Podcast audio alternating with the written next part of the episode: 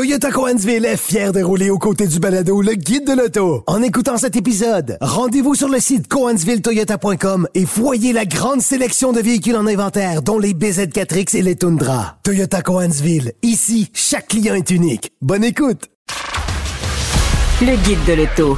Parcours l'actualité automobile sans dérapage ni accrochage. Antoine, cette semaine, pour notre bilan des constructeurs, on va parler de la marque de, de, la marque du véhicule qui a produit le prologue, hein, le, le, Honda Acura. Euh, qu'est-ce qui s'est passé cette année en 2023? Je sais qu'on a vendu beaucoup de CRV, mais à part ça, qu'est-ce qui s'est passé chez Honda et Acura? on va se concentrer sur la marque Honda et non pas Acura. Acura, on pourrait y revenir. Euh, Honda a vendu cette année 22,5% plus de véhicules que l'année passée sur le marché canadien. Et quand j'analyse les ventes euh, de Honda, c'est intéressant de voir euh, l'augmentation de ventes qui dépasse même celle euh, de l'augmentation du marché automobile général sur le marché canadien. Mais au Québec, c'est une histoire complètement différente. Alors, euh, 112 000 véhicules ont été vendus, 112 535 euh, précisément sur le marché canadien. De ce nombre, 46,3% sont des CRV. Fait qu'aussi bien dire que c'est un véhicule sur deux. C'est pratiquement de la monoculture. Ça rappelle Volkswagen dans les grandes années. Ben oui, alors, puis il y a un objectif très précis. Honda l'a toujours dit. On veut vendre sur le marché canadien des véhicules fabriqués au Canada parce que d'acheter des véhicules aux États-Unis euh, où, on les fabrique pour les importer ici au Canada, ça coûte une fortune. Euh, et Honda n'a pas cette volonté, par exemple, de pousser la Accord, le passeport, le pilote chez nous parce que c'est tout simplement plus profitable de les vendre de l'autre côté. Hmm. Alors qu'ici, ben, on a cet avantage de fabriquer des véhicules au Canada, ce qui explique pourquoi on met de l'emphase sur la Civic, certes, là, mais surtout sur le CRV. Mais la Civic est rendue chère, là. La Civic s'est rendue dispendieux quand même. Oui, mais c'est un créneau qui est en pente descendante aussi, ce qui n'est pas le cas du créneau du CRV. Alors, 52 146 CRV vendus sur le marché canadien l'an dernier, 27 803 Civic, euh, ce qui veut dire essentiellement 50% moins de Civic que de CRV. Euh, le CRV a vu ses, ses ventes augmenter de 62 par, rapport à 2022 sur notre marché, mais il y avait eu un creux de vague solide là en 2022 euh, pour Honda. Euh, les ventes de Civic, elles, ont baissé de 6,5% Et un autre véhicule qui est, assez surprenant, l'augmentation des ventes, c'est la Odyssey, euh, qui se vendait plus du tout. Puis là, les ventes ont augmenté de 52% mais c'est des petits nombres, c'est 4274 unités. Maintenant, si je remarque, si je regarde le marché du Québec, alors, on a l'impression que le Québec a boudé Honda, littéralement. Ou que Honda a boudé le Québec, là. On, aura peut-être les réponses plus tard. Mais je te parlais de 22,5% d'augmentation de vente sur le marché canadien. Pour le marché du Québec seulement, c'est 0,3% d'augmentation de vente. Alors là, on est en déclin ah, sérieux par rapport à la, à la moyenne du marché qui a augmenté euh, sévèrement. Euh, euh, le Québec représente 19% des ventes de Honda Canada dans un marché où ça devrait normalement représenter 27 Alors, ça donne une ça donne une idée qu'on est en recul. Le CRV, lui, a monté de, de 16% ce qui est moins que la moyenne du marché. Mm-hmm. La Civic a baissé de 15,5% au Québec, alors que ça a déjà été le chouchou des Québécois. Euh, et alors, c'est surprenant de voir que si Honda se porte bien sur le marché canadien, surtout en raison du CRV, ben au Québec, on a sérieusement boudé le constructeur. Les acheteurs se sont davantage dirigés vers Toyota, vers Hyundai, Kia, vers Mazda aussi, euh, qui sont des marques qui ont eu davantage d'augmentation de vente chez nous. Même Nissan euh, a eu des augmentations plus significatives que Honda. Euh, moi, j'ai l'impression que c'est peut-être dû justement au fait que les Québécois ont toujours considéré Honda comme une marque de, de confiance, euh, comme une marque qui euh, s'est distinguée avec, bien sûr, euh, avec avec des véhicules qui, qui, avaient un rapport équipement-prix intéressant, mm-hmm. mais sans mais sans nécessairement être des véhicules hors de prix. Alors là, ça a été différent parce que, tu vois, euh, la Civic est plus abordable, il n'y a rien en bas de 30 000. Le CRV coûte extrêmement cher au financement. Les taux sont très mhm. élevés, les prix sont très élevés. Alors, les Québécois qui cherchent beaucoup, qui cherchent davantage une bonne valeur, ben, se sont tournés vers des alternatives. Mais il y a, euh, également le, choix des motorisations aussi chez les rivaux qui est plus diversifié. Là, je parle, je pense au CRV, par exemple. Il y, a quand même beaucoup de choix de qu'est-ce qu'on peut mettre en dessous du, capot. Puis ça, ça, joue dans la balance. Là. Le CRV est quand même un peu tout seul. Il y, a, un point aussi, moi, il y a un truc, Honda, j'arrive pas à comprendre leur, leur design. Je, je comprends plus ce qu'ils font. Avant, je comprenais. Maintenant, en termes de design, c'est il y a des choses qui m'échappent. Alors, je sais pas si c'est juste moi. Hmm? C'est générique. Le CRV est un produit ultra générique en termes de design, au même titre qu'un Tiguan, au même titre que bien d'autres véhicules, et ça fonctionne. Ouais, mais on, voit des marques comme Hyundai qui arrivent avec des, un design plus cohérent, plus, ben plus, audacieux, plus audacieux. Bah. Et on regarde Honda à côté, on se dit, euh, c'est pas moche, c'est incompréhensible pour moi. C'est tout mais ça soulève pas les passions. Effectivement que ça soulève pas les passions. Tu sais, as un modèle de passion chez Honda qui est la Civic Tipper, mm.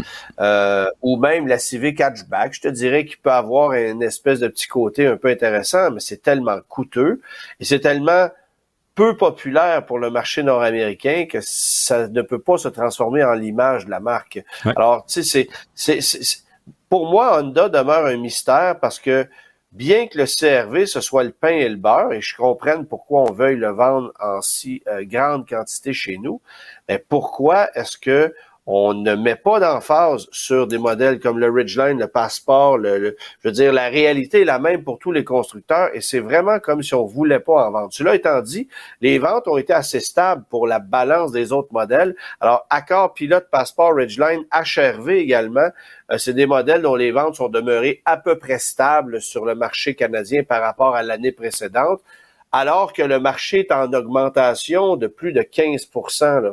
Alors, c'est, je trouve ça un petit peu dommage. De plus en plus, Honda focus sur un ou deux modèles.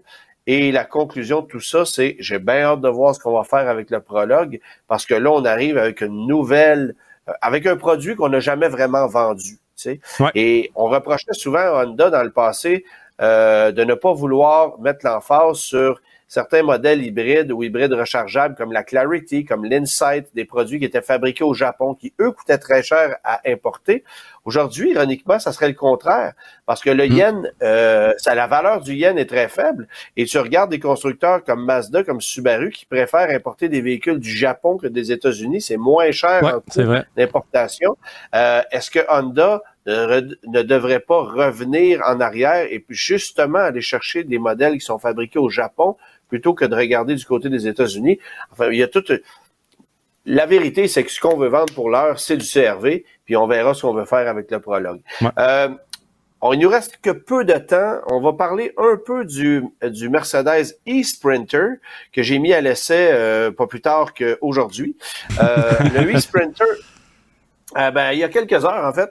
Et le e-Sprinter, en fait, c'est, c'est la réponse au, euh, évidemment, au Ford Transit, électrique, et, euh, au Ram ProMaster électrifié qu'on vient, dont on vient d'annoncer l'arrivée. On annonce chez Ram 260 km d'autonomie. Chez Ford, on est à 200.